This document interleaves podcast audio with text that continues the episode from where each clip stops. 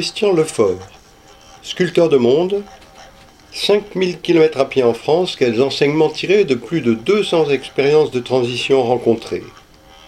Une adaptation radiophonique de ma conférence gesticulée. Épisode 4.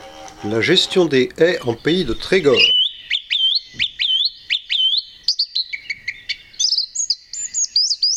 J'étais arrivé à Belle-Île-en-Terre, à deux jours de marche au sud de Lannion, dans les côtes d'Armor.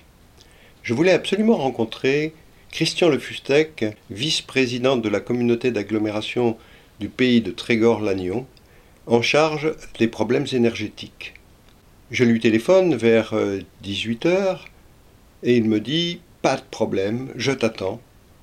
J'annule tous mes rendez-vous demain matin, je t'attends à 9h30 dans mon bureau. Il m'attend à 9h30 dans son bureau. Il annule tous ses rendez-vous. Extraordinaire. Oui, mais son bureau est dans la mairie de Plouaret. Plouaret, c'est à 15 km de Belle-Île-en-Terre. 15 km, pour moi, avec le poids de mon sac, c'est à peu près 5 heures de marche. 5 heures de marche, je dois y être à 9h30, il va falloir que je me lève à 4 heures. Alors, euh, je rentre euh, dans le gîte communal où je loge avec euh, quelques ouvriers, je leur raconte mon histoire. Ils me disent Mais attends, nous, demain matin, on doit être à 9 h sur notre chantier à 10 km au sud de Belle-Île-en-Terre. Toi, tu seras à 15 km à l'ouest de Belle-Île-en-Terre Attends, on t'emmène. Ça nous fait un tout petit détour, et puis tu seras à l'heure. 9h30, j'entre donc dans le bureau de Christian Le Fustec, qui de suite me dit Bon, je vois que on a à peu près le même âge. Donc tu ne seras pas surpris si je te dis que dans les années 70, j'étais un jeune agriculteur et à l'époque, j'étais très sensible aux sirènes de l'agro-industrie qui nous disaient supprimez les haies, vous aurez des champs plus larges. Utilisez des produits euh, chimiques, vous verrez la rentabilité de votre euh, exploitation va exploser. Cette notion de rentabilité, c'était quelque chose qui allait changer complètement notre vie. Enfin, c'était ce que j'espérais. Euh, on n'aurait plus du tout la vie dure qu'avaient eu nos parents, nos grands-parents et tous nos ancêtres. On allait vivre de façon plus aisée. Et puis, quelques années plus tard, j'ai fait partie du CEDAPA, le Centre d'études pour une agriculture plus autonome et plus économe. Et avec quelques amis, on a compris assez rapidement que ce qu'on faisait, c'était très mauvais très mauvais en supprimant les haies pour la biodiversité. On voyait disparaître de nombreux oiseaux, les papillons. Très mauvais pour l'érosion des sols, parce que là, quand il n'y a plus de haies, le vent peut y aller, surtout dans nos pays de bocage. Et très mauvais puisque en utilisant tous ces produits phytosanitaires, on tuait les vers de terre qui font cet humus. Alors on a décidé à quelques-uns d'essayer de, remonter des haies. On pouvait le faire autour de nos propres champs, mais ça allait pas très loin. Et alors pour arriver à convaincre les autres, c'était la croix et la bannière, c'était pas possible parce que on avait l'agro-industrie bien sûr qui disait tout le contraire, on avait les chambres d'agriculture qui allaient exactement dans le même sens, et puis bah, la plupart des, de nos collègues agriculteurs euh, ne voulaient pas en entendre parler parce qu'ils y voyaient un travail vraiment euh, sans aucun intérêt pour eux.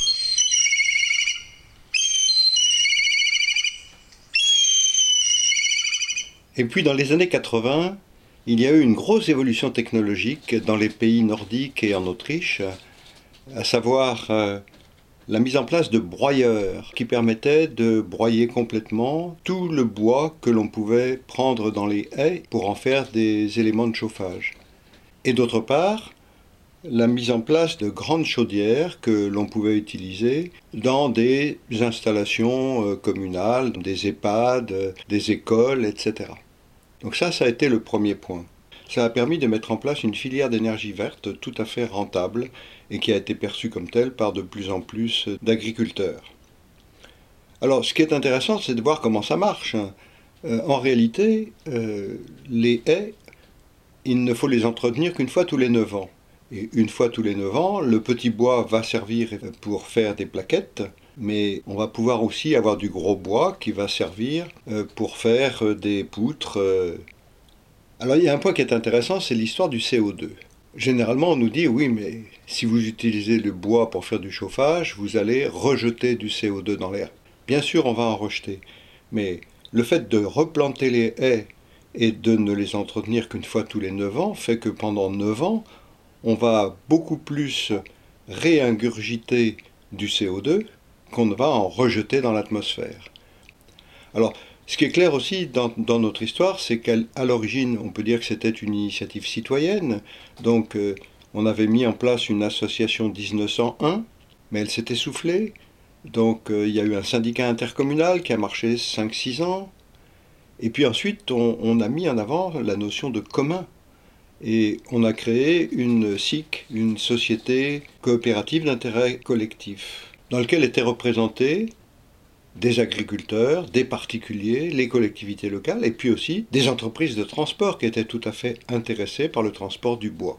Donc on a réussi à mettre en place une filière d'énergie verte rentable et perçue comme telle par de plus en plus d'agriculteurs. Aujourd'hui, on a une soixantaine d'agriculteurs qui désirent participer à cette filière. Donc euh, on a prévu d'investir dans les années qui viennent 5 à 6 millions d'euros pour avoir une bonne vingtaine de chaudières supplémentaires dont on sait que le retour sur investissement sera assez rapide. Voilà, écoute, euh, c'est une affaire qui marche, qui a mis beaucoup de temps à se développer, mais maintenant on peut aller faire un tour et il m'emmène voir euh, des installations, le hangar euh, sous lequel sont stockées toutes les plaquettes, et puis une installation dans une EHPAD avec la vis sans fin qui va amener les plaquettes jusque dans la chaudière. Et puis après, je le quitte.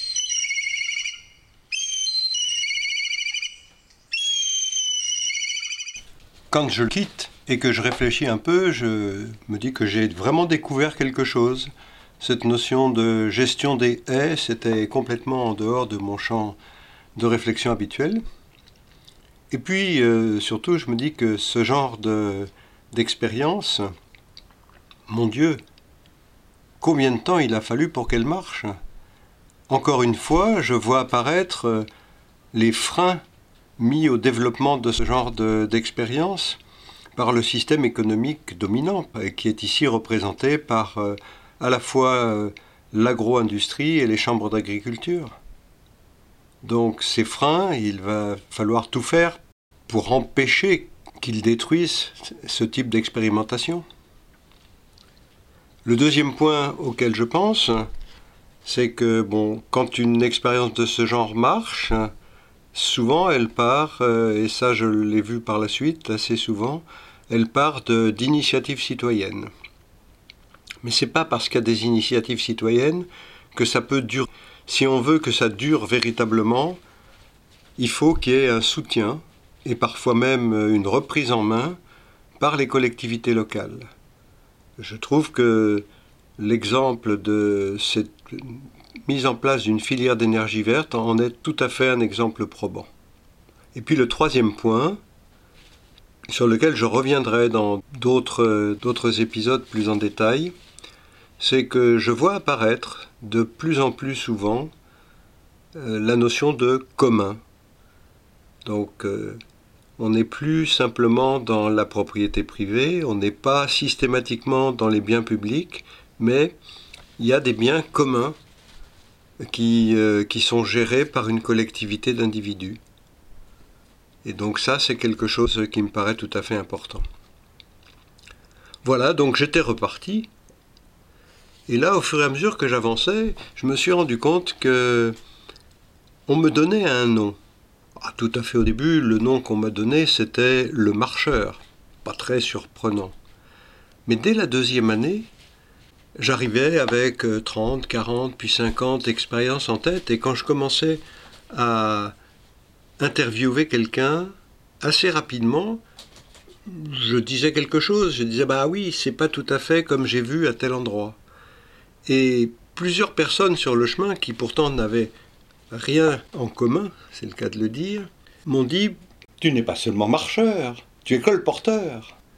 Et si aujourd'hui je me permets de vous proposer tous ces épisodes, c'est parce qu'effectivement je pense que c'est important, quand on chemine comme je le fais, de ne pas se contenter d'enregistrer pour soi, mais de restituer de témoigner et donc d'être en quelque sorte un colporteur, euh, comme euh, l'ont été nombre de nos ancêtres qui allaient de village en village et qui racontaient les nouvelles. Juste un petit exemple du fait que je me retrouve être un colporteur traditionnel. J'arrivais un jour dans une euh, ferme où l'on m'avait dit qu'elle était tenue par Jean et Monique. Et je vois une femme qui sort de la ferme. Je dis Ah, vous êtes sans doute Monique. Ah non, elle me dit Moi, je suis euh, Lucie, la nouvelle compagne de Jean. C'était pas un gros problème. Sauf que 40 km plus loin, donc deux jours de marche pour moi, j'arrive dans une école euh, d'agriculture. Et le directeur de l'école me dit Ah, mais est-ce que tu es allé voir euh, la ferme bovine de Jean et Monique?